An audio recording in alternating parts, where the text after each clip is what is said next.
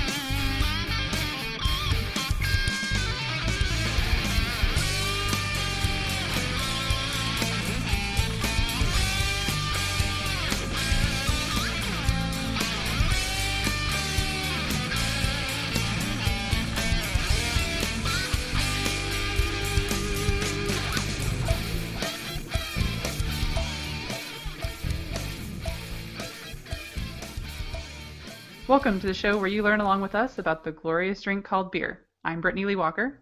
I'm Justin Frazier. And I'm Christopher Walker. And today, to help us kick off our first in a regular series about homebrewing, we've got our friend and homebrewer, Casey Price. Hey guys, thanks for having me on. Good to have welcome, you. Welcome, welcome, Excellent. Yeah. So no. Oh, we good. just uh, we just finished up National uh, Ho- Learn to Homebrew Day here a couple of days ago, and and we did a few uh, homebrew uh, experiments, I guess, here at the house. Uh, we did an amber ale and a uh, blonde ale from extract, and so we're pumped about homebrewing this week. Woo. good. Picked a good weekend. Yeah, Great work. timing. yeah. Uh, oh, uh, just a little bit of uh, housekeeping. We have a we have a minor correction from last last week or two weeks ago from the last episode. I had called it left-handed brewing. It's actually left-hand brewing. Uh, in my defense, I had been drinking. It's a simple Cool. mistake. That will always be our defense. Okay, and we'll move right along with some news. Okay, a big story that I'm sure everyone's heard because it became an international story. Guinness is changing their 256 year old recipe. Guinness has brewed its iconic stout for 256 years, but this week the Irish beer maker announced a big change to its signature brew. By the end of 2016, the beer will no longer be made with isinglass. It's a gelatin-like substance made from dried fish bladders. Okay, well, Sounds kind of gross, That answers that question. but a lot of articles are claiming that this would make Guinness vegan, which I really don't think is actually the case. Maybe vegetarian, but not quite vegan. Well, what what would be in there that would keep it free, be, keep it from being vegan? Well, at this point, I'm not entirely certain, but because they don't know what they're going to replace it with. Oh, But isinglass has been used widely within the brewing industry as a means of filtration for decades. There's a statement released from Guinness, and they've also said, however, because of its use, we could not label Guinness as suitable for vegetarians and have been looking for an alternative solution for some time. Yeah, so isinglass, when you put it in the brewing process, it like attracts all the yeast into clumps. Like a yeast magnet. Yeah, exactly. The way it works is it, it kind of just draws it to it. It turns into like a bigger particle, which then either drops to the bottom of the container, turns it into a bigger particle, which then drops to the bottom of the container, or it makes it a, a larger particle so that their filtering um, equipment can go ahead and, and get that out of the beer completely. Thanks, Mr. Wizard. There's a couple. There are a couple other options here that they can use. Um, gelatin would definitely not be vegan because it, it's you know an animal byproduct as well in most situations. One of the things that we use in uh, home brewing is Irish moss, which is a um, it's a seaweed that also has a, gelatin-like uh, property. Um, then there's some other other chemical-like compounds out there that would would also serve the, a good purpose. That sounds like it might be a good replacement because they have not stated what they're replacing it with. All they've said is a state of the art filtration system. They're replacing it with hopes and dreams. Just gonna pray that it works, guys. Let's send it through. The biggest thing is, in, unless you're you're vegan or you're vegetarian, this probably isn't a big issue to you, um, because it really won't affect the flavor of the beer a lot. You, you whenever you get it in your glass and when you get it in your hand in that bottle, you're really not going to be able to taste a difference. The only difference will be once they finally get it get it keyed in, will be to be able to um, to get the get the yeast out of the beer. And once they're able to do that, it shouldn't be a big issue at all. Hmm. Yeah, it was. al- It was never really hidden. They weren't trying to hide this fact from us that there were, you know, like dried up fish bladders that could possibly be in your beer. Because I remember in college when I, you know, people were like, "Oh, they use fish bladders in it," and I was like, "Whatever, makes it delicious." I don't mean Yeah, I- I'm I'm thinking I'm gonna try and like stockpile a bunch of them before Just in they make the switch, just just to see, for Compare. prepare. Yeah. It's it's gonna go inside my Fallout shelter. for science. Oh no, sorry, I just flashed to to what Tuesday's gonna be for me. yeah. Okay, yeah. Um, but for now, thirsty Irish vegans will have to wait. According to Guinness, they don't plan to have it out until the end of 2016, which means for us over here, it could be 2017 before you're actually finding any of this. So you've got a good year. This this wondering about whether it's vegan friendly or vegetarian friendly is gonna drive me nuts. I'm I'm gonna. Yeah, the article all- the article is- jumps back and forth. Oh yeah, I, I'm just saying. I'm personally just gonna start trying to figure out why beer wouldn't be vegan friendly. Like that's I just gonna be it's gonna be me. That's gonna be after we're done recording, me being unable to sleep and up for hours. Just why? Tell me. If somebody else can figure it out, uh, let us know.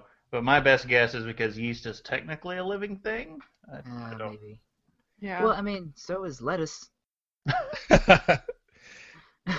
I, okay, um, whatever. here's here, one of those interesting things is it all will probably come down to what they choose to filter it with in the end. All right, we'll move on to the next story then. Our next story is going to be about Sweetwater. They have purchased Pyramid Brewing equipment. I did not know Pyramid Brewing had gone out of business and was selling, but they had apparently They paid cash for all their brewing equipment and Like a- are like a duffel bag full of money. Just throw it in front of them. Take it. It's to be like a bad '90s mob movie. But no, um, as the article says, at last, a brewery based in the east will expand its brewing capabilities out west, which is a good point. Up until now, it really has been a lot of West Coast brewers moving to the East Coast. But Atlanta's Sweetwater Brewing has said that they plan to build a second brewing facility in the Pacific time zone by 2017. It's really vague, which is, I mean, the whole article is extremely vague. It just says they are considering every state in the West. All of them.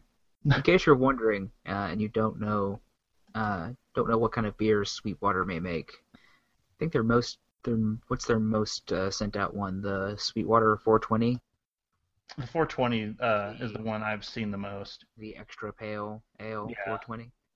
You may have also seen the Take Two pills. Yeah, and they've also got the the blue, I believe, is another one of them. but their label has a jumping fish on it. You you'll know it when you see it if you're looking around. It just says Sweetwater real big with a fish. No, I'm I'm excited for someone someone moving west. It's manifest destiny. yeah, and not only are they moving west, they are looking to stop along the way and build possibly a third brewery in the central U.S. Hmm. Just trying So- to think where would dead center be. Oh, Hmm. sorry. with with Pyramid Brewing, I think that they may have just outgrown that facility.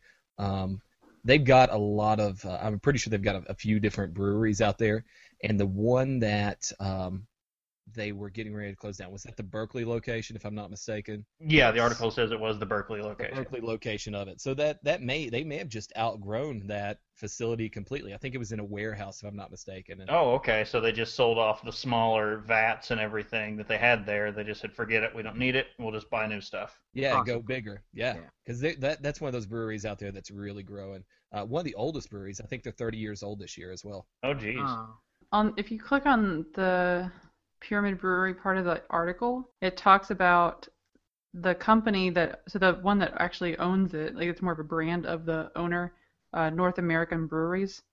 Yeah. It says that um, it's a company-wide strategy focused on consolidating production at its Portland, Oregon, and Seattle, Washington facilities. Okay, so they just moved production elsewhere. Yeah. okay.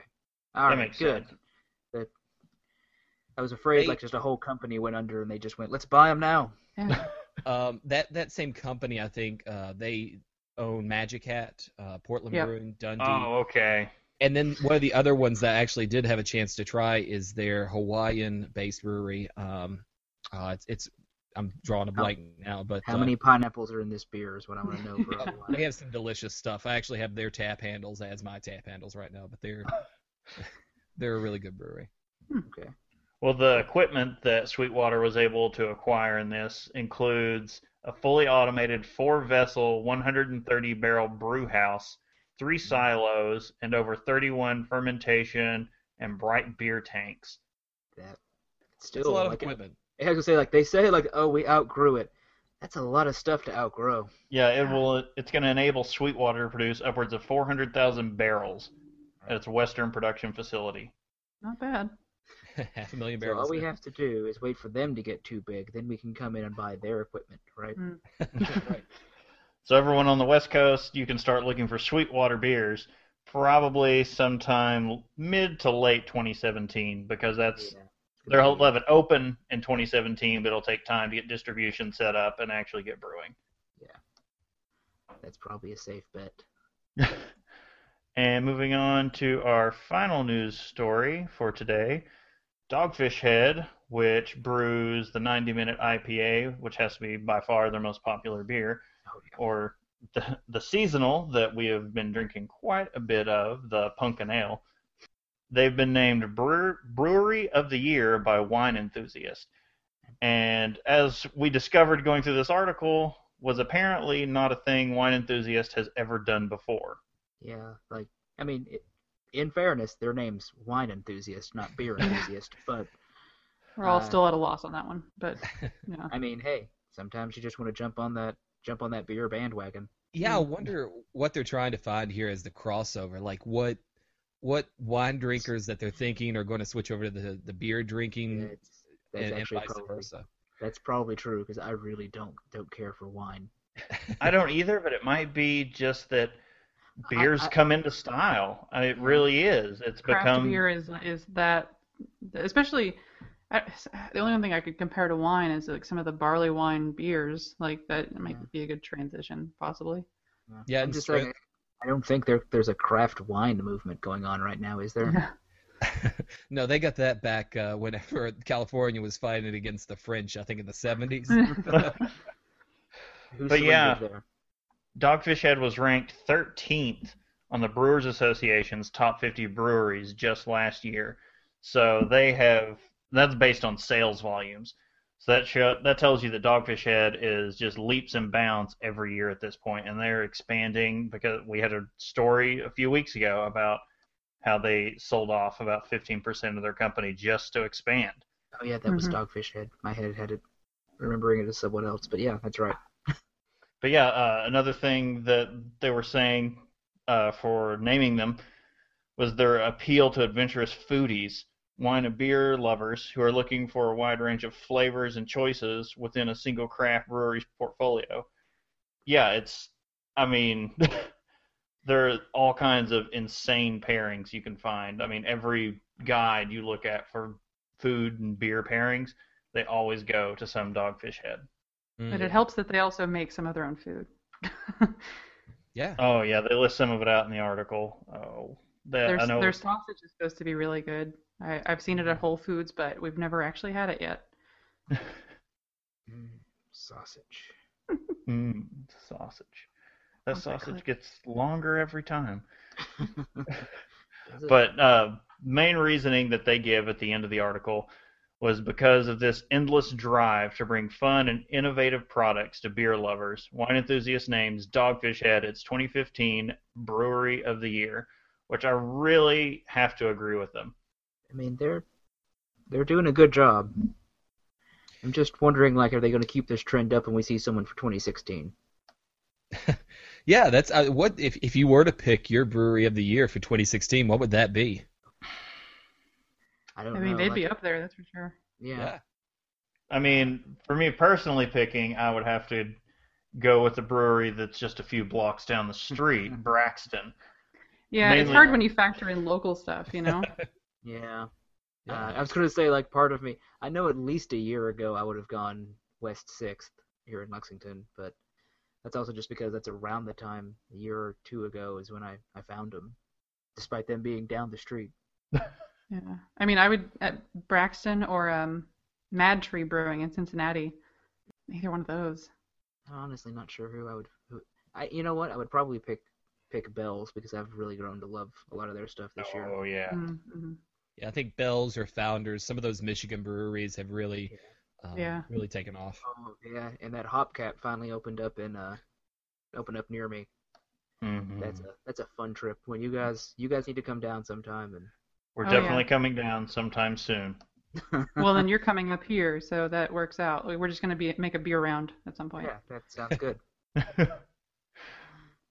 All right, so I believe there is a full reason we have a guest for this week's episode. You episode. just didn't want to hear Casey's sonorous voice.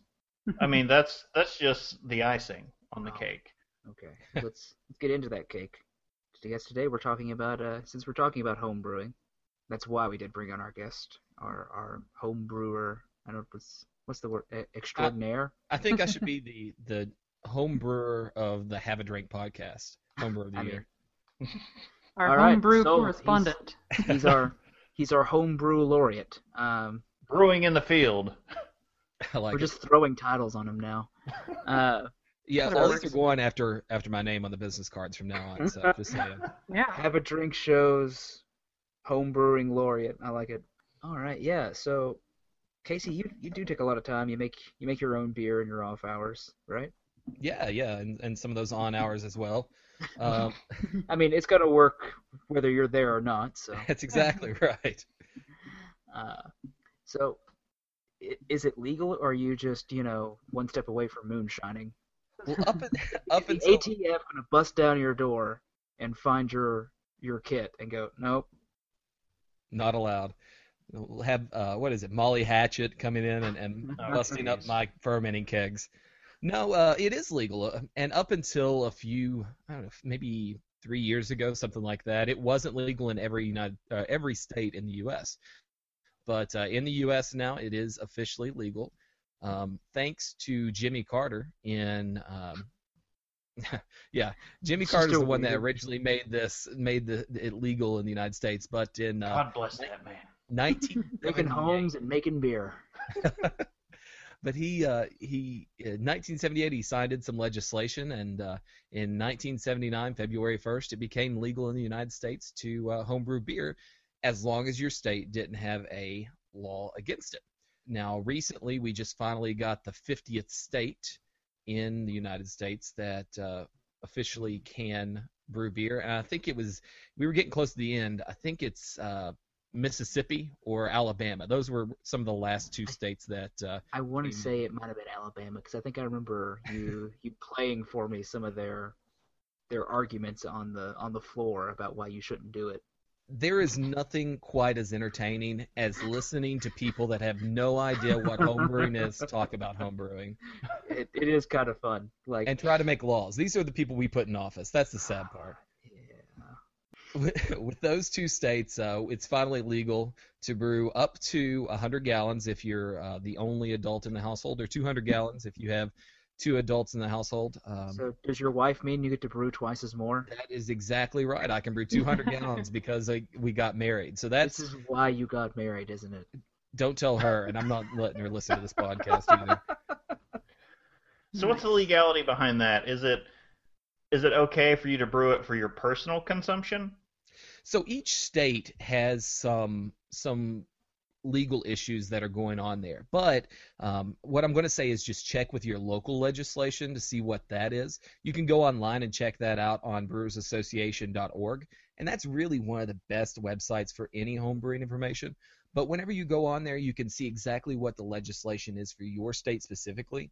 Biggest thing is you can't sell it. There's no, you don't want to be caught selling the stuff. You don't want to sell it. I mean, it's something that you do for your personal use and the personal use of your family as well. Um, there are some stipulations that allow you to use it for competition, to take it to uh, be tested and uh, to be used outside of the house in that way. Um, in California, there's some laws that allow you to actually take your homebrew for a charity-based event, so they can serve it at like a beer festival. Oh. And yeah, so you, the the folks would pay to come into the festival, and you would have a, a charity, but your beer is the one that's being uh, handed out there as well. So that's that's one of the neat neat laws that you can you can check out there in California.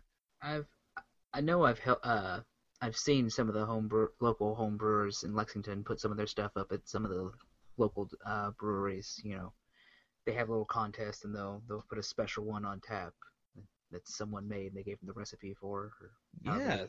So when when it gets into that stage, that's technically as far as the the TTB is conter- concerned, the tax tobacco uh, whatever the, the the TTB, the alcohol industry. One of those Yeah. acronyms. Yeah. whenever they get involved, that's technically a brewery that has taken a competition. Um, one of us homebrewers has brewed a beer, submitted it to the competition, and then they've judged them and decided this is a good enough beer to be brewed at a large scale. So that brewery will pick it up and brew a, you know, they could brew 15 gallons or 450 gallons of this stuff and sell it, but it's got the taxes paid on it. It's brewed through that brewery, so it's treated like one of their normal brews, but Mhm. it's that homebrewer's recipe, which is really neat. Yeah. No, it's it's gotta be a nice little pride thing going on when you when you send that in. Yeah, absolutely. But the, the neatest thing about it is because of the way beer is brewed at home and beer is brewed at these larger breweries, it's a fairly easy switch to take your recipe that you've brewed at your house to a larger brewery and they can just put it up on their system and let it be brewed there. It's basically the four main ingredients that you're going to see no matter if it's a home brewed batch or a large brewery's batch. You're going to have malted grains of some sort in so- some form or fashion.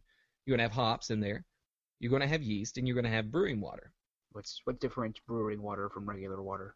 Well, whenever you talk about brewing water, it's you can use your tap water, but you want to make sure first off that there's no chlorine in it, and you don't want to use distilled water because there's not a whole lot of other stuff in it. There's a few chemicals, not really chemicals. There's a few elements that are in water that you want to um, have in for brewing processes. You want a little bit of chloride in there. You want a little bit of calcium in there. It's it's a couple of different balances there, but basically your tap water is going to be good enough to brew with in most situations, unless it's really hard, um, really alkaline, or has a lot of chlorine in it. Which in both of those cases, there's ways you can get rid of them. In most situations, though, you'll use just a standard filter. Um, you know those Brita water filters? They make larger versions of them that you can put underneath your sink, and it takes the chlorine right out of the water for you. Or you can even just put the water in a big bucket, leave it set for a few days, and it'll off gas that chlorine and make it really good for brewing. Hmm. Cool. So one of the things that you really want to look at whenever you're starting to get into brewing or home brewing in general is a place to find ingredients. Um, Yeah. that's an issue for me where I am. I have to travel uh, close to two hours to get to my nearest home brewing store. Which is near But- me. Yeah, which is is is there, and, and so it makes a really good trip. We go to Hopcat, have a few beers, go to the home brewing Mhm. store. It's a it's a good little round trip. But I've found out that if I just buy in bulk while I'm there, not only is it a little bit cheaper for me, I can also brew anytime I want when I'm at the house. So I just go ahead and buy a 50 pound sack of grain when I know I'm only going to be using 10 pounds or so, and that way I'll uh, I'll have it ready and don't have to travel the two hours. Just saying, I've been up in those rooms when they're he's getting out some of the malt, and I can just sit there and just smell it. It's um, it's wonderful. It's delicious. So whenever you go and and if you can find a homebrew store around you, that's great. Online, homebrewersassociation.org, you can click on Let's Brew and then find a homebrew supply shop, and they've got a lot of information there on where your local stores should be. Um, it doesn't list every store, but uh, it's a pretty complete list there. Now, if you can't find anybody around you that actually sells this stuff, best way to do is go online and find a site that will uh, sell the homebrew supplies to you directly. It's completely legal to ship homebrew supplies through the mail because there's actually no alcohol that's being transported. It gets It's all trickier when you're you're trying to ship the finished product, but it, yeah, exactly. There shouldn't be many states that you. Uh, there shouldn't be a state that you can't ship supplies to. Um, there are some brewing chemicals that won't be able to be shipped by air to Hawaii or some of these other places. So whenever you're looking online, most most places you you should be able to get this stuff from. Number one, homebrewing.org. So that's different from Homebrewers Association. Um, homebrewing.org is Adventures in Homebrewing, which is which is a Michigan-based brewing supply store. They're a really good resource. I've actually been to their brick and mortar store. I was gonna Really, say, didn't we end up there one time in Michigan? We made a, a couple hour, two three hour detour just so I could go into the store and check it out. Yeah. More of a Sure. pilgrimage for them, really, than it was a detour. Yeah, I had this. This was actually why we all, the only reason we went to Michigan. I mean, was to go to the store. We we spent a week in Michigan otherwise, but the store was the biggest reason. uh, and then morebeer.com, which now has a East Coast um, distribution center, and you can get brewing supplies usually within two days from either one of those locations if you're on the East Coast or West Coast. A lot of good resources. Uh, yeah, really. When it comes to like actually sitting down to try and make this sort of stuff, uh, what's what's sort of the things you're going to end up like your bare bones? I need to buy this so I can get to work. the, the fun part about homebrewing is that you're going to have just about everything you need in your kitchen, unless you were like me and starting out. I was just out of college, had very few things. You know, I'm I'm trying to steal mom's pots out of her kitchen to brew my own beer. So She'll never know. yeah, so uh, you want to start off with a brew kettle for sure. That's going to be a big a big investment if you don't have one already. Um, stainless steel preferably, the larger the better, but you want something between 12 and 30 quarts if you're going to do a partial boil. If you're going to do a full boil, you definitely want to go for that full 30 quarts. And uh, well, talk a little bit about the two differences of, of partial and uh, full boils here in just a little bit. You also need a heating method. So the home stovetop works really well if you're doing smaller batches. But if you're going to move up to a larger batch, you need to go probably for an outdoor burner, like a uh, turkey fryer burner or something gonna along those lines.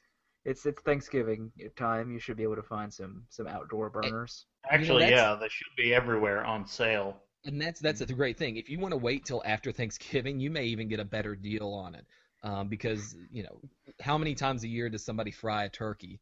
Um, so if I wonder if till it's a Black Friday thing. I would say two, probably Christmas and Thanksgiving. So those pots are usually going to be aluminum, which isn't preferable, but they can still work. It's not like it's going to hurt it. You just don't want to leave something acidic like beer in an aluminum pot for a long time. So Hmm. other than that, you've got a stirring spoon or a mash paddle that you want to get. This is usually like a long spoon. Um, if you're doing it on the stovetop, it can be a foot long, something like that. Just a metal spoon that would be easy to sanitize because everything that, that touches this beer after it's been heated, you want to be sanitary. Um, you need an accurate thermometer. Um, so there's dial versions, digital versions, glass versions. Um, you want to make sure it's food grade first off. There's a lot of these Thermapens are really good because they're fast, quick. Uh, it's got big numbers on it, so you can check those out really quickly. Um, you want a scale that can measure large amounts and small amounts. So you'll be measuring in some situations the grain 10, 12, 15 pounds. You want something that can measure that or at least do batches of it. So six pounds and six pounds makes 12 pounds. Um, and then you also want something that can measure small amounts. So there's a brewer that I know of that he's famous for saying if you've got a scale that can measure cocaine, it's probably good for measuring hops. Wow. yeah, no, that uh, seems legit. And yeah, that's you want to be able to measure in one gram increments for your hops. The more precise, the better, because uh, in a small batch, a gram of hops can make a big difference, especially if it's a high bittering hop or something like that. Um, you want some measuring cups uh, so you can measure out your water. You know, the buckets that you get will usually have measuring marks on the side for gallons, but you want something in between that probably to, to measure smaller amounts of water. And then one optional piece of equipment, most of the times it's considered optional when you buy a brewing kit. Um, I don't think it's optional. I think you should definitely have one. It's a hydrometer, Oh and yeah. it's a piece of equipment that, that lets you measure the amount of sugar and alcohol that's in your beer. And you could mix all the ingredients together, throw them in, let them ferment, and then take them out and bottle them. But I like actually being able to know how much alcohol I've made, what the percentage is. Whenever I'm I'm looking at this beer, I want to know as much as possible about it. And it's a five dollar piece of equipment that whenever you use it, you get a lot of information from it. Yeah, it seems like a no-brainer. Yeah. With fermentation side of things, you do need a brewing bucket or a carboy. So a carboy is a glass container in most situations, but Yeah. sometimes It's not some boy that gets your car. no, it's uh it's Oh. a like a six seven gallon glass, um, or it could be plastic tub like device. Um, it comes up to the very top with a little tiny um, spout on it, and you uh, small enough to where you can put a cork in it. And so you've got a, a seven gallon container with a cork in it. Um, then you need, if you're getting a brewing bucket, which is like a seven gallon bucket with those marks on the side, a lot of names like Ale Pail, trademark names that you'll see on the side. That's good. Um, you want a lid for that. With the carboy, you want a stopper with a hole in it. Um, because you're going to be putting an airlock, which is the next piece of equipment in top of in the top of that. It helps the beer stay sanitary while it's fermenting, but also lets that carbon dioxide escape while the beer's doing doing its thing. After you've fermented, you'll probably want to bottle, so you'll need some bottles from the you know, you can use Sam Adam bottles that aren't the twist off. You can use whatever bottles you've got out there. Reduce, reuse, and recycle, kids. Exactly. And that's Really. That's where yes, really. We're going Captain Planet here. you take those uh, those bottles, you clean them out really well with some sort of cleaner, and then you sanitize them. They're perfectly good. It doesn't matter. I've I've gone so low as to ask my local uh, restaurant establishment bar to No, I- save me all the craft beer bottles and just put them in a, a plastic bag, and I'll come and pick them up. I've seen him once you- do it. Yeah. it's funny. But Once- that's good though, you know. That's a good resource. Yeah. Oh, yeah. Once you get these bottles, like they're they're good for as long as they aren't broken. So you can keep them forever. Hmm. Um, you also need a siphon tube or a racking cane. There's some auto siphons out there that are a lot easier to work with. One pump and it starts a siphon um, with some vinyl tubing to go with that. Uh, bottle filler, which is like a plastic rod with a spring-loaded tip to it that when you press it down, liquid will come out the end. Some crown caps, like those caps that you see on those Sam Adams bottles. Those are the crown caps that have been uncrimped though. Um, they come, I don't know, they're three, four bucks, and they come like 144. What Uh, if I want to save all of my bottle caps for the for the coming nuclear apocalypse for currency? enough Fallout 4. Um, I mean, it's coming. It's it's sooner than you think. It might be Thursday. well, that would be even better because you can take, uh, you can just go buy these bottle caps straight from your home brewing vendor and uh, stock up on them that way. Oh, okay. Um, you'll need a bottle capper, which is a specialized piece of, piece of equipment you probably won't be able to find in any other store other than a homebrewing store. Crimps the caps down onto the bottles, and then a bottle brush helps with cleaning out all Oh, those yeah. bottles. Get all up in there and scrub them down because you don't want you don't want old beer in there. You don't want backwash in your new Yeah. beer. Oh God, I didn't even think about that. I'm, uh, oh yes.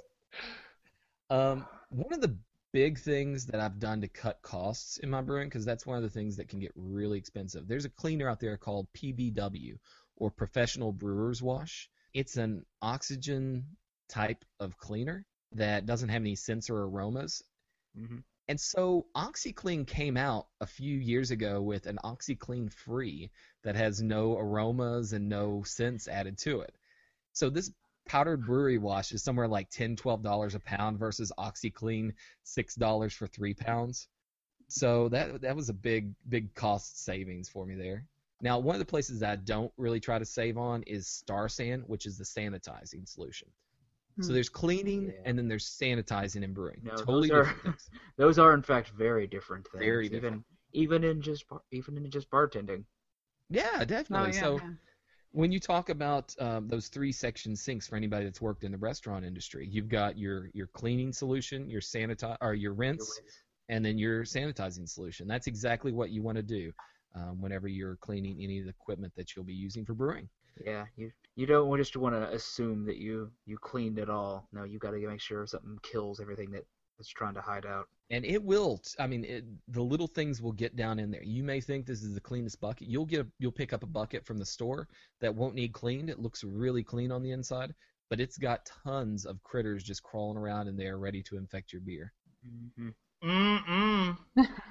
so when we talk about starting to brew in the brew process um, it's a fairly simple process. Once you do it once or twice you'll you'll be really um, prepared to, to do it without any sort of instructions But that first time you buy your ingredients, you'll probably get them in a kit form. So any of these beer distributor or beer supply distributors will have brewing kits that contain your hops, yeast, uh, malt, and your um, well, those three. You you got to bring your own water. but it could have some other things in there. Some of them will actually even have its own sanitizing and cleaning solutions. So uh, check with the kit first before you buy the other uh, equipment pieces from these places. But whenever you get it, you want to gather up all your supplies together and uh, get everything in one place. You want to be able to have everything cleaned and ready to go in one place. So after you do that, make sure that your stuff is cleaned and then go in and start your water heating. You want to, to start that a little early because if you're if you're looking at a recipe, um, it's going to say at the very top you need to put however many gallons of water and bring it to a boil or bring it to whatever temperature. Do that first because it's going to take a while on your kitchen stove to bring uh, that amount of water to a boil. It's not very often we boil one, two, three, up to five gallons of water. So put that on and then continue down reading your instructions. Make sure that you've got a good feel of everything that you're going to be doing for that day. Now, there are three or four different ways that you can brew. The first one's an extract method. The second one is a steep and extract method. Then you've got a partial mash and a full mash or all grain brewing method. So the extract method is basically a dump and stir. You take um, in that kit, you'll get a syrupy-like substance called malt extract, uh, liquid malt extract, and you'll just basically pour that into hot water and set it boiling, and you boil for an hour, and you should be done. Add a little bit of hops in there, you're you're pretty much finished. So that sounds easy, but it doesn't sound like there's a whole lot you can you can monkey with in that. Exactly, because there's only about five or six different varieties of malt syrups that are readily available out there. You've got light to dark and uh, a little bit of wheat added in there, and that's pretty much all you've got as far as that goes. But there are literally hundreds of malts that are different flavors. So you've got malts that start off light in color and have a little bit of a sweetness, caramelly flavor, and then they go all the way up to those malts that you're going to put into a porter or a stout that have that really deep, dark, roasty flavor to them. Mm. So each of your recipes, yes, I know that I know you I know your your heartstrings here. I'm pulling on them. Oh, my heartstrings. It hurts. Ah, ah. So each of your recipes will probably have a bag of steeping grains that you want to put in this water while you're waiting for it to boil and steep them for 30 minutes most likely. That allows the water to get in there, um, impregnate those grains, and start seeping out and adding flavor and color to your water. So when you put them in, you can get a lot of flavors from these grains, but you also have a tendency to extract some flavors you don't want. You want this water to be between 150 and 170 degrees in most situations. That's enough to extract the wa- the extract the color, extract the flavor, and a little bit of sugar that's left in there, but not extract what's called tannins. And the tannins are what make if you're a wine drinker, the tannins are what makes it an unpleasant puckering type of flavor. Oh. So that's So- what's been ruining my wine all these years. if you've got a red wine out there, it's been soaked in its own stems and its own skins, and so those tannins that are in the the s- grape sin, skins, they leach out. They make your your mouth kind of kind of draw in and, and dry out. It feels like it's it's getting dry and puckery. Um, it's not a sour pucker. It's it's a really different uh, feeling, but you'll know it when you feel it.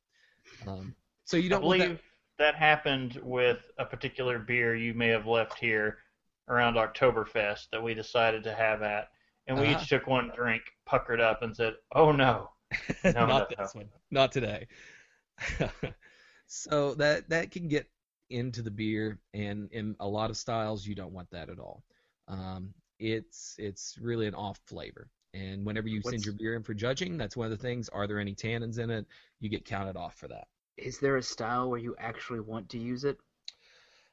Not the tannins that you get from, not that I know of at least, not the tannins that you get from um, the malt.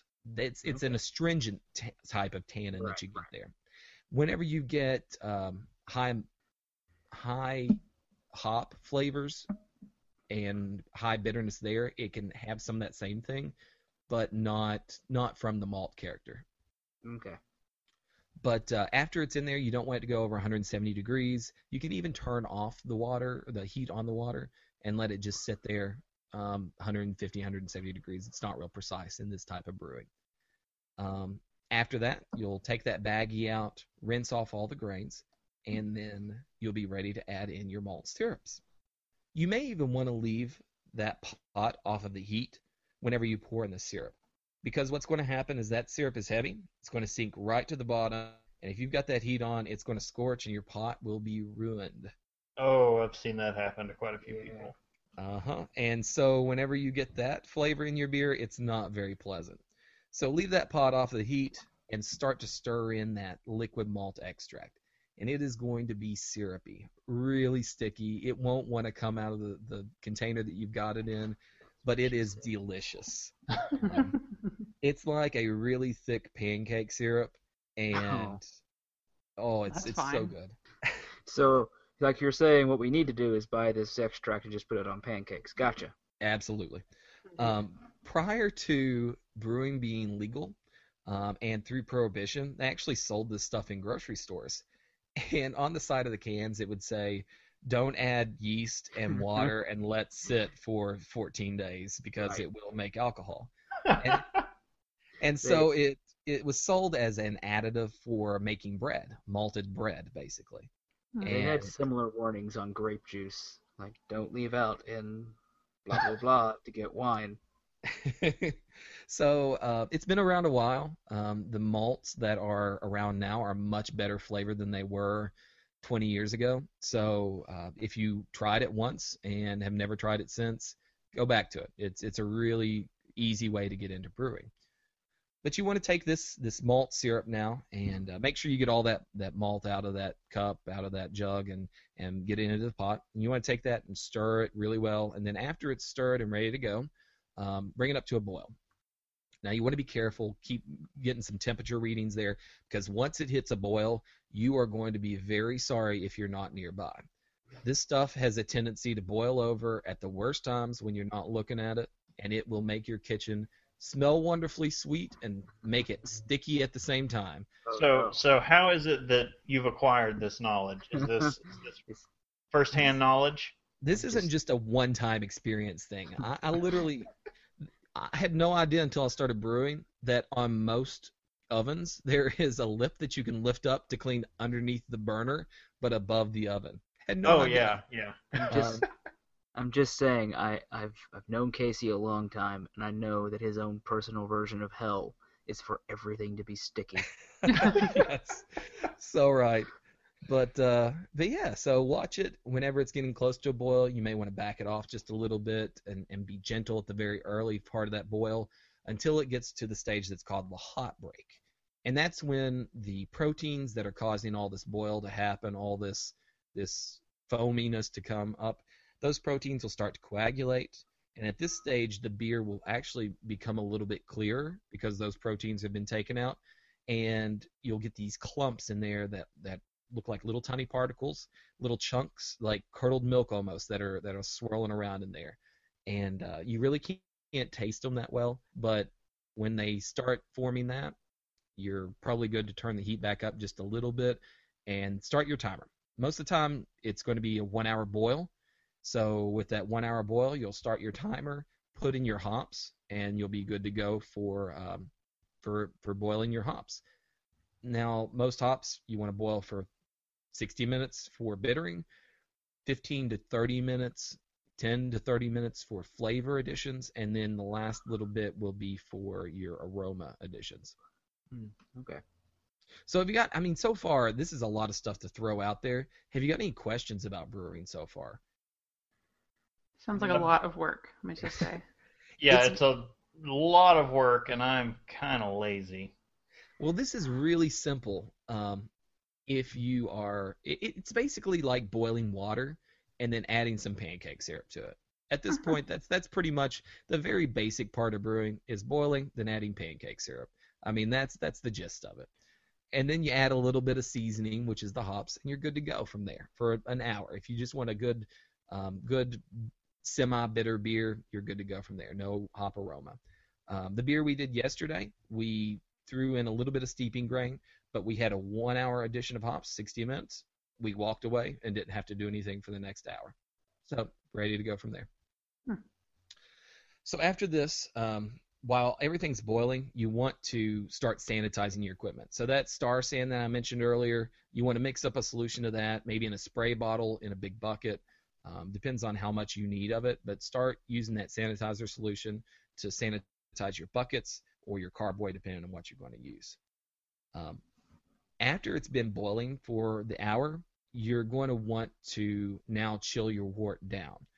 So up until this point, this is all called wort. Um, it's not beer yet until you add the yeast. So we're going to take that wort and in that pot, we're going to just pick the pot up, pour, take it over, and put it into our sink, which is going to be filled with a little bit of ice and a little bit of water, enough to just basically surround the pot, chill it down really quickly. The quicker you chill this down, the better flavors, the better clarity you're going to get out of the beer. You say quicker, so you mean like if somehow you got your hands on some liquid nitrogen, you could just You know, that's an interesting question because if you could get your hands on some, some, well, no, I won't tell anybody to do this. No, I'm not saying to get dry right. ice or anything. I'm just But saying like if you could chill it down quicker, it's going to be definitely better for the beer. Um, Right. You want to make it, you want to make it as as cool as uh, you can. as I just wanted to go to like the most to the extreme to see how far we could go. Yeah, so that uh, whenever you go into a professional brewery, they're probably going to have what's called a plate chiller, and on one side of that plate is going to be a glycol solution, and on the other side is going to be your beer. So they never touch each other, but they're running past a um, they're running past a, a copper plate that basically separates the two and chills it down really quickly. Hmm. And that that glycol it gets really cold, and so by the time that beer passes the the plate chiller, it's going to go from 212 degrees down to you're going to see it at 70 degrees or lower probably by the time it's coming out of that plate chiller Oh in wow. just a matter of seconds. Yep. So whenever you do that and you get it chilled down, you toss that in your bucket. You want to throw uh, any sort of extra water. So if we did this as like a half boil method, um, you're going to boil like two and a half gallons with the malt, pour that in, then you're going to pour another two and a half gallons worth of water on top of that to um, deconcentrate it and to make sure that it's also the right temperature. Um, when you're about 70, 75 degrees there, you can now take that yeast that you've got. You'll probably get a little powdered yeast packet, maybe some uh, liquid yeast packets or liquid yeast uh, containers if it's a, a nicer kit, a higher end kit. But you'll want to dump that in, put your airlock and your lid on, and then start shaking that bucket for five, ten minutes because that yeast needs oxygen in order to reproduce. And so you want to take all the oxygen that's in the head of that barrel, the top of that bucket, and get it into solution. So, are you on a small scale operation manually shaking this, or do you have like a paint can shaker or something doing it for you? So it's only a five gallon bucket, so you can shake it manually fairly easily. Um, I also, whenever I, I brew now, I've got pumps that will pump the the wort up pretty high, and so I'll be dropping it from like a five foot drop, and when it splashes into the bucket, I get a lot of oxygen that way as well. Hmm. And then in the professional brewery and for the high end brewer at home, there's a uh, gaseous oxygen that some welding supplies places will sell. Take that, put it in an aerator, and throw that into the bottom of the beer bucket, which will aerate it with pure oxygen. Oh, so that sounds like the lazy method that I would prefer. yeah. Yes, it's a Oh. little bit more expensive, but it's it's much much easier. I mean, he's willing to pay for lack of effort. um, when you got it sealed up and everything, you throw that airlock on there. Fill that airlock with a little bit of vodka or sanitizer solution. Um, you can drink it afterwards if you want. I wouldn't suggest it, but that's going to kill just about anything that tries to fly into your beer. It's going to get rid of any any sort of bacteria that's around. And whenever you've uh, you've got a beer that you, you start to pick up and it sucks a little bit of that liquid solution back down from the airlock in, it's good to know that it's vodka and not some sort of of water that's set there and, and gotten real gross over the last week or two. Right, right.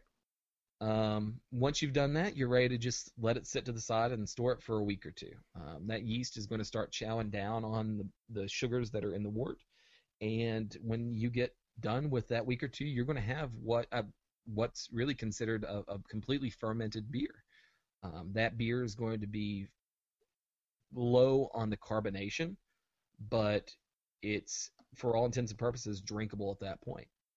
Hmm. Is a week pretty standard then, or When you look at the yeasts that we've got right now, um, a brewery, a professional size brewery, is going to be probably a week, six, eight days, somewhere in there with the yeasts as far as chowing down on a normal strength beer. Now, whenever I go out and I'm looking at a high strength beer that's got a lot of sugars to go through, or lager fermentation that's not going to be in the 65 to 70 degree range, it's going to be down in like the 40s and 50s probably, probably closer to 50 degree range. Um, whenever I'm looking at that sort of beer, it's going to take longer just because those yeasts are a little bit slower acting, and, and Hmm. you know it's going to take a little bit longer to do that lager. Um, but you can monitor and see how long it's taking. When you watch, that little airlock is going to start bubbling, and you'll see a lot of activity in that airlock. So in about 12 hours, 24 hours, maybe a little bit longer, you'll start seeing some activity. It'll start start bubbling, and then when it stops bubbling, wait a few more days, and then make sure that the beer is completely done. Um, you may want to shake it just a little bit to rouse some of that yeast up in, from the bottom up into solution, and then uh, you'll be ready to uh, go from there. All Right. So it's it's technically beer at this point, but it's maybe not it's not finished though, right?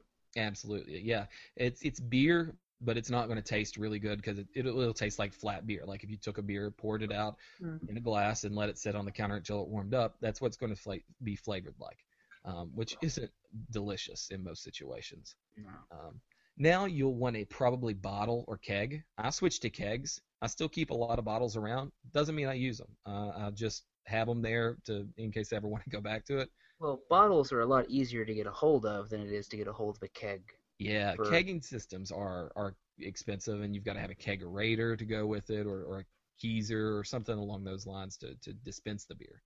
But uh, when you go with the, the bottling method, you put your um, wort, you, you siphon it over into another bucket off of most of that yeast. You want a little bit of yeast in suspension still, but not a lot. Um, uh, you want to leave most of that stuff that's called trub or trub uh, behind, and uh, it's in the bottom of the bucket. You want to leave it there. That's the old hop matter. That's the old proteins.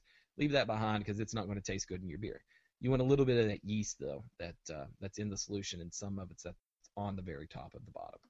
And you want to pull that over into another bucket. Now the bottling bucket will have a little spigot at the end, um, so you'll want to add in your sugar at this point, uh, priming sugar. So uh, about five ounces of priming sugar uh, to a cup or so of water will give you a good solution to recarbonate the beer in the bottle, referment in bottle. So we did that story earlier about uh, Sweetwater Brewing, Mhm. and they did a method of forced carbonation where they would inject CO2 into their their beer and then bottle it, probably under pressure, in order to keep the carbonation in the beer when it's in bottle. But recently, I think 2013, they switched over to a method where it would referment inside the bottle, just like we do in home brewing Oh, Yeah. okay. helps absorb some of the oxygen oxygen that's going to be in that bottle, which is good. Um, and then it also leaves a little tiny layer of yeast at the very bottom as well. So that yeast in just about any style except for like a wheat beer, you don't want to rouse that yeast and get it into the bottle. Um, you don't want to drink it usually. But you'd add that sugar, boil it in about, about a cup of water, and then pour that into your bucket with the um, with the beer and then you're ready to take that beer, pour it into your sanitized and cleaned bottles, put some sanitary caps on top of them, and then uh, wait another three to four weeks until they've fermented again and became, you know, beer ready to bottle, ready to drink and chill and, and take to your friends. So if I were truly lazy, I could really just pay someone to do this for me and give me the finished product. Yeah. I mean, you may not even have to pay them. They may give it to you as a gift.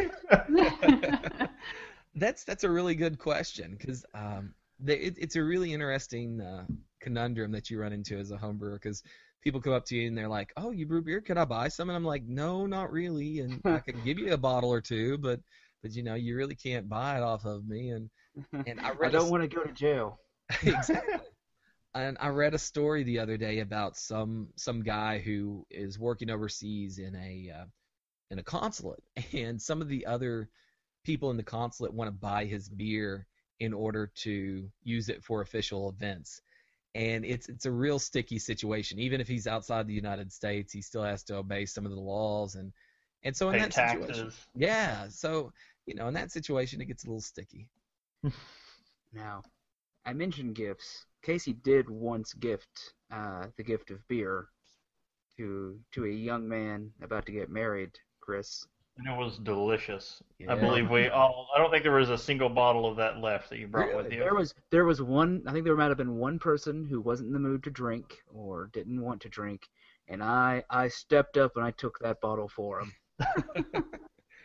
Yeah, so that was the Walker Whiskey Ale, um, in honor of uh, the marriage here of, of our brewing hosts. Um, I uh, Did decided I that. never got to try that? Oh no, I may have a bottle set back somewhere. Oh, let me just say it was good. I drank It I drank it for you, Brittany. It was it was Oh, good. okay. There's a lot of barrel aging going on, and, and I think that that's one of the big big areas that has has kind of drowned the beer market so far. But we did a barrel aged um, ale that was also had a I think a fifth of Johnnie Walker Black whiskey Yeah. in it, wow. and it was it was a really good blend. It was it was alcoholic. I'll say that. It was it was pretty strong. One would imagine, yes. Oh, but it was good. I think it turned out to be about nine percent alcohol, somewhere around 250 calories, and uh, and it was a it was a not overpowering with the alcohol beer. Worth every drop, I'm sure, on the calorie thing. Oh yes. All right. Well, that that takes us through the, the basic process of a regular brewing. Uh, there's there's a lot more to brewing, but maybe we'll save some of that for, for a later day. Yes, there will be many more episodes where we have Casey on to explain some more intricate methods. We like Casey. We want to keep bringing him back, and we don't want to you know shoot our load right now. You're not We too ho- we hope to- either. Check in uh, on any brews in the future that you might be doing so that when we bring you on, we can see, okay, now what are you up to now? Because I imagine, you know, you've done them for special occasions, and, and I wonder if, like, do you do them for, for special seasons as well, or? Yeah, so the seasonal beer aspect is really neat with homebrewing because we don't have to have a whole lot of a specific ingredient. You know, Hmm. whenever all these brewers that are making pumpkin ales are fighting over, you know, who's going to buy out this entire farmer and his entire 700 acres of pumpkins, um, we can just go to the store and pick up a can of pumpkin any time of the year. So, Right. uh, or, or go get a, a fresh pie pumpkin.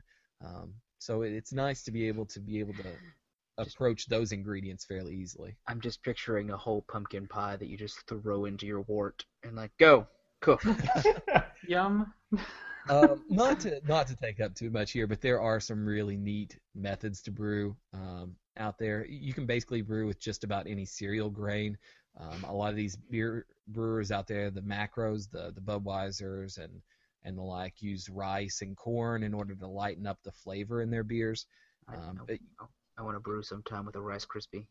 uh, you you can actually take some of the rice cereals like uh, Rice Krispies. Um, and brew with those, or Lucky Charms are a real interesting brew. Oh or, Are god. those magically Yes. delicious? or instead of using uh, oats eh, or uh, something like that in your brew, use like sugar smacks. Okay, hold on. Um, What about what about uh what about Trix?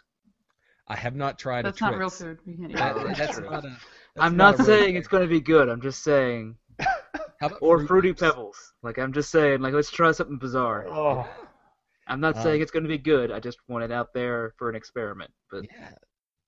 We, we if you, if you want me to, I will brew some fruity pebble beer and let you see that. I'm not saying I won't at least try it. Uh, Yeah. I'm gonna put this out there. I will definitely drink that.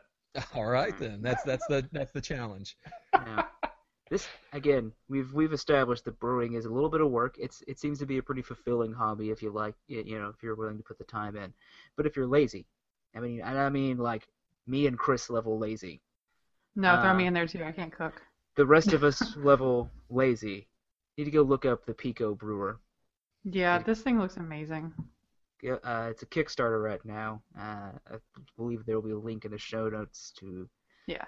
But and if you don't, yeah, if you don't feel like going there, you can just search Kickstarter. I'm pretty sure Pico Brewer will pop up. But Yeah, it's it's really stupid easy. It's almost a Keurig version of home brewing. They're not as quick. You still do have to wait the week for the, the yeast to to do its business there, and uh, there's the transferring into a keg afterward that shows like a bunch of mini kegs.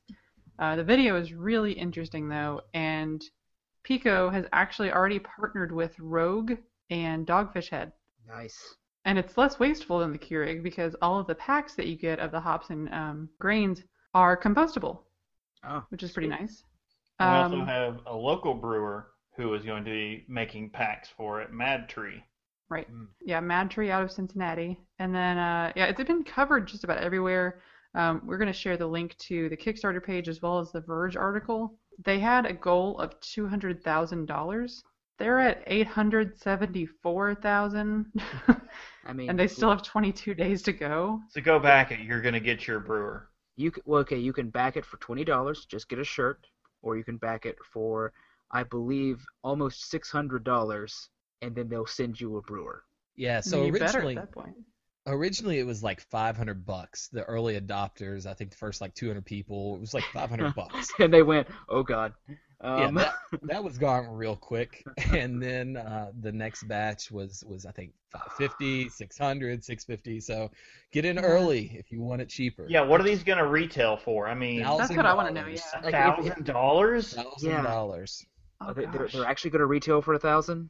A thousand will be their retail price when it Ooh. finally So comes. go if you are really interested in this, go back it now. How uh, how much longer does it have? 22 days. 22 days from this recording. All So, right, 22 November 8th. And the 22 days packs- to make six hundred dollars. Five hundred. oh, all gone. All gone. Uh, there are a hundred and seventy-six spots left for the five hundred and fifty-nine semi-early bird version. yeah. Uh, Where you, you get so you get the, the machine itself and then you get the one pack with it. you get one pack. Yeah. But And there's a packs- marketplace that they have too, so you can go in and buy whatever f- recipe kind of flavor you want. If I didn't have to pay rent, this just seems Right? really. Yeah. Like I'm like, come on, baby, I'd get it right now, and I'm like, no, I can't. I can't justify that expense at the moment. But someone buy it for me, not to give to me, but Yeah, someone buy let it us know. instead of me. These packs, um, it's it's going to be really interesting to see what happens with them because right now they've got some partnership programs that even homebrewers can start to make their own recipes and put them Right. up on the website. You go through, you select, okay, I want to brew um, a recipe that's high in hops, that's low in uh, alcohol, and it's dark. And you can basically pick that out. Some homebrewers thrown something up there, and that you can select and go, all right, this this one's been rated because other people that brew them can rate it now, and it's been rated four out of five stars. So you can go in there, you can go in there and and find something that you want that um, that somebody else has created. And with this partnership program, they even can can get it to where you get kickbacks based on. Oh my goodness. So this is basically taken like the 3D printers. That's what I was ready to say. This is the 3D Exactly. printer of beer, and Yes, that's why can- I was giggling because I was like, "Oh my god, that's so cool!" You can Um, 3D print your beer essentially, and you're just you download the recipes and just go. That is Yeah. absolutely amazing. And it's not cheap, but I guess compared to regular home brewing, I, I can't imagine that it's not comparable to some. You know what I mean? Like it, it can't be much more expensive, if at all. Maybe it's cheaper. This could fit in my kitchen. Like the the major obstacle for for someone in my position for homebrewing is like I just I can't Right. allocate the space. Yeah, it's like we rent and we And- rent an apartment, and you Mhm. can't really homebrew in an apartment. But And- with this, That's it. Yeah. You can you can homebrew in extracts in an apartment. I've got some friends that do it, but like, you it's know, still it's not been- a good idea. right. But So- oh, I want this. Pico want. Brew also has one more um, thing that they've done um, prior to this. It was their first Kickstarter. and I think it went for thousand dollars on the Kickstarter, and now it runs about nineteen hundred ninety dollars somewhere around there. ooh, Yeah, but it's a uh, microwave-sized device. And whenever I first saw, saw the story, I thought that was what they were talking about. But it's a microwave-sized device that actually lets you pour your grains in. Um, you push them in there. You put your hops in. You hook up a five-gallon keg instead of the two-gallon keg I think is that comes with this one, and it does the entire process in two to three hours. When you're done, you take that keg off. You let it ferment in that same keg, and then you're ready to go. Uh, same amount of time, a few weeks later, and, and you've got five gallons worth of brew. I think that one's called the Zymatic, but it's it's really nice for small space brewing. Yeah, they actually have that in featured in the video because it said that many breweries that start out use that machine. And that's one of the things that you can do is you can take that to formulate your recipes. You you put them in there, you walk away from it. You don't have to have somebody watching over it for three or four hours. That way, um, you make sure everything gets done at the appropriate time. It does it all for you. And so, um, whenever you're a brewer and you've got other things you need to do, you formulate a recipe, you put in this, let it brew to see what it tastes like, and then you're good to go if you want to move that on up. Right, and then you're not making a massive batch of something that you don't you're not 100% on. Yeah, absolutely. Yeah. All right. So All we're right, pretty, well- pretty excited about it. Yeah. well, Casey's come in here and learned us something today. All right, We've well, do we We've got Right. something new this week. Yeah, I believe we had some rare phenomena happen over the past couple of weeks, or at least since our last episode, and we've actually gotten some listener mail. We got one! Uh, yeah, we have emails. Uh, we've got uh, Brian from Denver. He mentioned he also loves the left-handed, uh, left hand milk stout, and uh, had some suggestions for us. He says, uh, since we're getting into the holidays, maybe have a topic on the adjuncts in holiday beers, fruit, spices, etc. Along uh, with that, include some seasonal beers in your What I'm Drinking segment to inspire some listeners to try something new. Uh, consider a food pairing topic, nothing fancy, but along the lines of beer styles that go well with turkey or ham, or the non wine drinkers. This is probably a bit broad for a single episode, but I'd be interested in knowing more. And for drink suggestions, how about uh, if you have access to the New Holland beers and aren't afraid of a high gravity, Dragon's Milk is a delicious but potent. Uh, it's a bourbon barrel aged stout at 11% ABV. Anyway, I'm glad I found your podcast and look forward to how you grow the show. First of all, thank you, Brian. Yes, thank Uh, you very much for the feedback. I think we we've got a, a show list where a couple of these ideas are, are put in, are are at least mentioned for for future episodes. We've got a food pairing episode coming up, Actually, see. yeah, that's going to be coming up really soon. like Thanksgiving-ish time. Yeah, we were going to get into because this time of year is really we're coming to like the lager season, and we were going to get into some seasonal lagers because winter is the time for it. Winter is coming. Mm. Uh, and uh, I will say, I've had the Dragon's Milk before. Uh, me and Casey had it. It's it is good. We actually were served it by the uh, the brewer, I believe it was, or one of the brewers up in Yeah. Michigan at the Home Brewers Association meeting. It was delicious. It was so good. um, yeah, no, it and it is like you drink it and you're like, oh, yo, no, this Dragon's Milk's a good name for it. Jesus. Uh, but yeah, no, it's really good, and uh, yeah, uh, I see. I know we've got the food pairing one coming up, and is there? I'm trying to remember Yeah, if, we anything stick with our, our schedule that we hope to stick to, and, and it's kind of subject to change, you know, whatever the timing works out to be. But um, yeah, the the lager, the winter lager holiday stuff, and the food pairings are all going to be coming up within the next uh, before the end of the year. Yeah. So So we got a second email. Okay, Uh, an email from- embarrassment of riches. Huh? Embarrassment of, Yeah. embarrassment of riches. It really has been. Um, we got an email from Tyler. Says, "Hey guys, I would like to start by saying I'm loving the show and keep up the good work. Over the last Thank you few, very much. very much. Uh, over the last few episodes, I've heard you guys mentioning how you aren't keen on IPAs yet. Have you tried black IPAs yet? I know you all love stouts and porters, and I do too. I used black IPAs as a bridge from stouts to IPAs. They are still hoppy, obviously, but they have the roasty goodness of a stout to help counteract the hops a little. Give it a try. Thanks, Tyler. Okay, so in the pre-show, we were talking about something with Casey about some kind of IPA pack or something. What was it, Casey? Yeah, so Sierra Nevada come out last year or this past year, I think it was. It was brewed in uh, December 3rd of 2014, and it's a it's what I'm drinking today. It's the Blindfold Black IPA, and uh, this was originally a homebrew beer. It was uh, featured, I think, in their beer camp series, which basically invites homebrewers into Sierra Nevada. You get to check out their stuff for a couple days and then brew on their big systems, develop recipes. Really al- neat. I don't always like all of Sierra Nevada's beers, but I love the beer camp idea and everything they go into doing it, and so I, I get kind of excited when, when another pack of them comes out. I know they're they've got the, the the beer camp stuff. It's it's so neat, and now they've picked up with the collaboration brews, um, and, and they've got a lot of really neat stuff that's that's going down. I think Sierra Nevada is going to start having an issue with them not being craft enough. Um, Sam Adams has this issue. Dogfish Head might run into this, and it's that that really niche. Oh, it's it's so posh to drink something that's craft.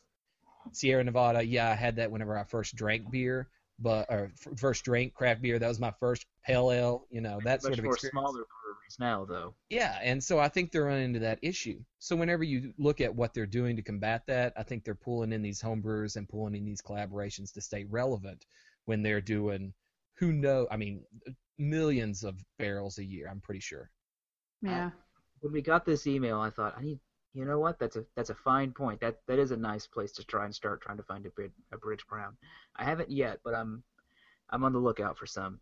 Yeah, we're definitely going to explore, I think, different avenues of IPAs, especially with, so when we cover the IPA episode, um, we're going to talk about, I think, the different varieties that exist, uh, just like it with anything else, and hopefully we can all get or find uh, some of the big variations on, I guess, what we were thinking IPA was, you know? Yeah, and we're trying to build an appreciation for what an IPA is supposed to be, not the way we perceive it.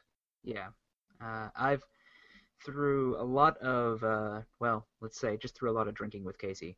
Uh, uh, Casey's a much more IPA fan than I am, and I've had a couple of times where it's it's like, here, try this, and I go, no, that is an IPA. It's just not always necessarily what I want, but it's it is certainly a good example of an IPA. I will say, like, if I, it's not as hoppy, obviously, but if you do, do the pale ale area, uh, whenever that's uh puts a nitrogen in there, that that makes it a little bit smoother for me. and That gets me into that hop area, but it's it's probably still too smooth to build me into IPAs. So I'm gonna I'm gonna try the uh the black IPA sometime soon. Yeah, that is. I, I really want to get to that. I've not seen one. Like I can't. I'm searching through my memory, and we had just this past weekend a nice little trip out to uh, the local store. We were creating some six packs, and I don't recall seeing any. No. But now that I've got it in my head, I want to go back and try and really pick some out. yeah, it's probably not nearly as prevalent as some of the other stuff.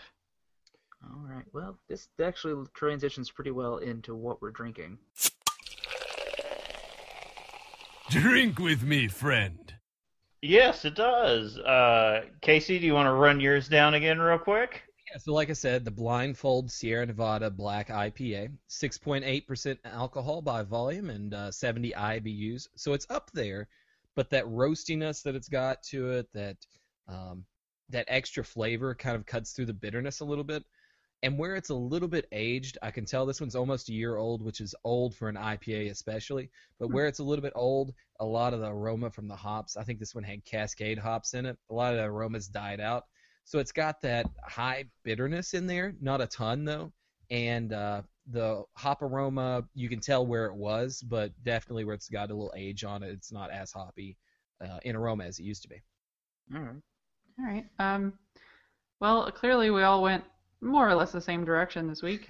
Um, yeah. So Chris and I had decided when we were at the store to get something that we would otherwise not get, and We're we are trying to get out of our comfort zones. Yeah. So I too got an IPA, and I thought I would try one that I've at least heard of. I know is popular. You know, start off start off a little smoother, um, or safer maybe, but it's Dogfish Head 90 minute IPA. Ooh. It's like their Um, signature beer.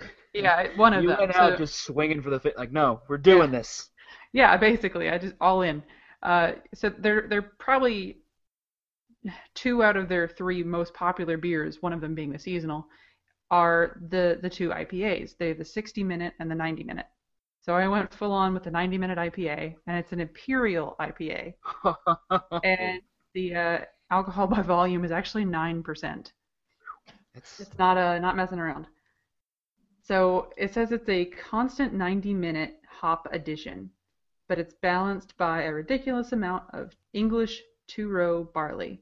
Now I've been drink this is so the first time I've not finished my beer by the time we've gotten to this segment, but you know what? The more I drink it, the more it's grown on me. Um, like I, I I'm you're when I there, first opened it, yeah, you can smell the hops as soon as you open it. Um, Now, and I- it- again, I always joke that I don't necessarily like the flavor of hops. I love the smell. it is a good smell. Um, it, you're like, yes, this is beer, but I and then I, I took a drink and was just like, this is uh this is pretty hoppy. This is in fact an IPA. Good job. This is correct. But I I'm kind of enjoying it now, and I'm uh, a little more than halfway down the bottle now. But yeah, I I'm kind of a fan. So See, Good. you know that whole thing. Um, whenever I don't know, Febreze does it, you can't smell your own house odor. yeah. I think that's what IPAs do. Like after a certain amount of time, you just can't taste the It's like, hops anymore. Well, that was, Fine. that was uh, we. This is a little side story, but back uh, a few years back, they had uh, we were at Oktoberfest, and they Sam Adams had their little taste test thing, and you had to pick out the IPA, the uh, the Oktoberfest, and the Boston Lager, Mm. and then we would always somehow pick the IPA first to try, and immediately couldn't taste the other two, but you could tell them by sight. So Yeah, you had to use sight because the IPA would just blow out your taste buds and everything. You're like, well, it's beer, I guess. uh, again, it wasn't bad. It was just I couldn't taste anything but hops. uh, although speaking of hops, uh, I didn't go full India Pale, but I did go with a pale ale from uh, Starr Hill Brewery. Uh, it's the Grateful Pale Ale. Uh, I uh, this was just kind of left in my fridge. Uh, I didn't purchase this. Uh, I believe Casey did. so Casey has that effect on households. I mean, you just open your fridge and you're like, where did all this beer come from? I like to be Oh. referred to as the alcohol fairy. Yes. One That's how we got to taste all the beer camp stuff, so actually. Yeah. Yes, One back, Halloween, we're gonna have him dress as a fairy with a sack full of liquor. But uh, unlike Brittany, where I opened mine roughly the same time, mine's pretty much gone. I have one drink left that I've been saving for the last few minutes. Hold on. Yeah, good no, audible gulp. it's a, it is hoppy. Uh, it's hoppy for me, and it's only uh, it's a 4.7% alcohol, uh, but it's only like I think 27 uh, IBU, uh, 26 IBU. So when I heard Casey say that his his black IPA was a uh, uh, was a 70 IBU, I went, oh, this one's hoppy for me, and that one's a whole twice as strong. All right, I mean I'll still do it. Um, I'm not saying I don't like it. Uh, it's just it is it's hoppier than my than my typical taste takes me. But I finished it. I mean I drank the whole thing. So, I mean that's that's a that's a, that's a kind of a bad recommendation. But if you do like pale ales, I think it's it's probably a really good example of a pale ale. Yeah, and continuing with the theme, because I guess it was really it was really that mail, I think, that spurred us all into this because we're Yeah, like, you this- know, we're like, we, we really just stick to what we know. This is your fault, Tyler. So Tyler, I, I yeah, say your we're, fault. I drank a beer I wouldn't have drank otherwise. So thanks, actually. yes, um, I actually had uh, Ranger by New Belgium. It's an IPA. It's a very good beer. Yeah, I gotta say, I was really surprised. It's the best IPA I've had. I I finished it, and at like the first couple sips, I was like, oh yeah, it's an IPA. But then I just eased into it, and I really liked it. I enjoyed it. I don't know if I'd go and buy a six pack of it, but if I get you know a case and there's some in there, I'm not gonna cry about it. It's about six point five percent ABV, so it's around the medium range. I think you all were topping me there. The- But, and you, you you're above me. New Belgium is just, I mean, oh yeah, yeah, it's from New Belgium. I don't know if I said that, but you did. Oh, okay. They're they're they're good. We like them. Yeah, they're fantastic. Finally started to distribute in Kentucky. If anybody from New Belgium listens, you know, thank you so much for coming. We yes, appreciate it. thank you. Oh my gosh, yes, it's just been like in the past few months it has exploded out here, Oh yeah. and Fat oh, tire as far as the eye can see. All I'm thinking is they probably don't listen, but even so, thank you. Yeah. I'd never had New Belgium until I did an internship in California for a summer. And then everyone that lived out there was like, "Oh, you've never had New Belgium?" They're like, "You got to have some fat tire." And then I had some, and it was just. I came back here, and I was like, "There's no fat tire anywhere." Why is it gone? New Um, Belgium was one of those beers that where where I live, it's it's on a state line of borders like three other states, and it was one that would literally take the hour trip over the state line just to go to a grocery store nearby to pick up, you know, four or five six packs and bring it back. The beer I drank Yuengling. today was one of those that he he drove over there. Yeah, that's Oh. funny. That's that's just like uh, our our one of our family members when we were in Ohio all together. They they grabbed like five cases of Yuengling because it's only it got as close to uh, us as possible. It's only in Ohio because it's only an East Coast brewery. It only distributes so many places, but you can't get it in Kentucky. So he's just like, well, gonna stock up here. So Let's load her up. Let's go. I can look out the window and see Cincinnati where they sell it. yeah, But not not on your side of the river. yeah, not Yeah. so much. So we're rum running. Um, just a, like an add-on to what I was drinking. I guess it should have been obvious, but it doesn't actually say on the bottle. Uh, I was looking for the IBU because it's you know an IPA. That's an actual thing where there's hops Yeah. involved. It's 90. Yeah. yeah. Yeah. No. I just Uh, wanted to make that uh, be known. it is known. No, I was like, oh, a 90 minute. Okay, it's 90 IBU as well. Yeah. Yeah. So one of the ways that they get that is the IBUs is they put that early on in the boil, like we were saying. The instead of a 60 minute boil, they're doing a 90 minute boil, yeah. and so those hops start a whole lot earlier and get a lot more time to bring that uh, Get bitterness all out. up in there. And then where they were, they continuously hop it. That means like every few minutes they're adding in. Oh, here's a few more. Here's a few more. Here's a few more. Right, and then they dry hop it after they're finished, so it's like, oh, Get that You- aroma. you Yo, get some dog. in there. Yo, dog, we heard you like hops, so we put some hops in your hops and served it up dry even. Yep. Served it up dry on some on a bed of hops. Yeah. Ah, all right. Well, uh, we've run a little bit long, but uh, but I think it's been a good episode. Yeah, Oh yeah, definitely. it's probably been our Uh, most educational episode yet. Uh, Casey, uh, how about you let us all know where we can find you? Yeah, so my personal address is at Casey Price, C A S E Y P R I C E. And- But my my brewing handle is at Brew How To on uh, both of those are on Twitter. And then um, if you want to know anything about brewing, follow that address because that's going to be the one that's got all the brewing tips daily.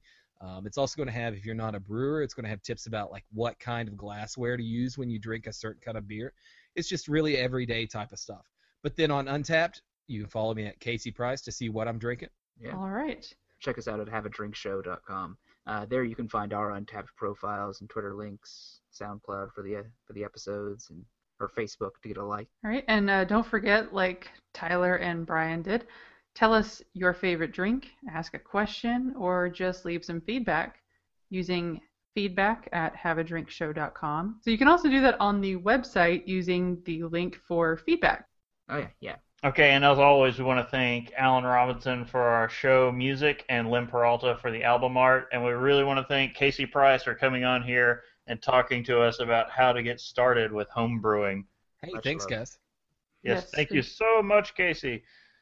And we will have this episode up hopefully as soon as possible. But remember to subscribe to us on your favorite podcatcher and please rate us on iTunes. Please, please, please. Yes, definitely. You, you guys don't know how much the iTunes thing really does for podcasters, but it will help us out tremendously. All right, well, check us out in another couple of weeks for the next episode. And once again, I'm Brittany Lee Walker. I'm Justin Frazier. And I'm Christopher Walker, and see you next time.